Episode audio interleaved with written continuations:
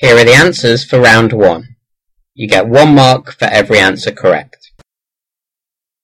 Question 1. What told Dick Whittington to turn again? The answer is the bells of London. Question 2. In which pantomime does Maid Marian appear? The answer is Babes in the Wood. Question 3. In Cinderella, what is the name of Prince Charming's friend?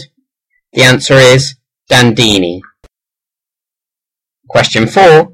In Jack and the Beanstalk, what does Jack get in exchange for his mother's cow? The answer is magic beans. Question 5. What is the name of Aladdin's mother? The answer is Widow Twankey.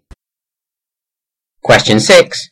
When Sleeping Beauty pricked her finger on a spindle, what happened to her? The answer is she fell asleep. Question 7. What does Cinderella's fairy godmother turn into a coach? The answer is a pumpkin. Question 8. Who ate the gingerbread house? The answer is Hansel and Gretel. Question 9. Which pantomime character marries Alice Fitzwarren?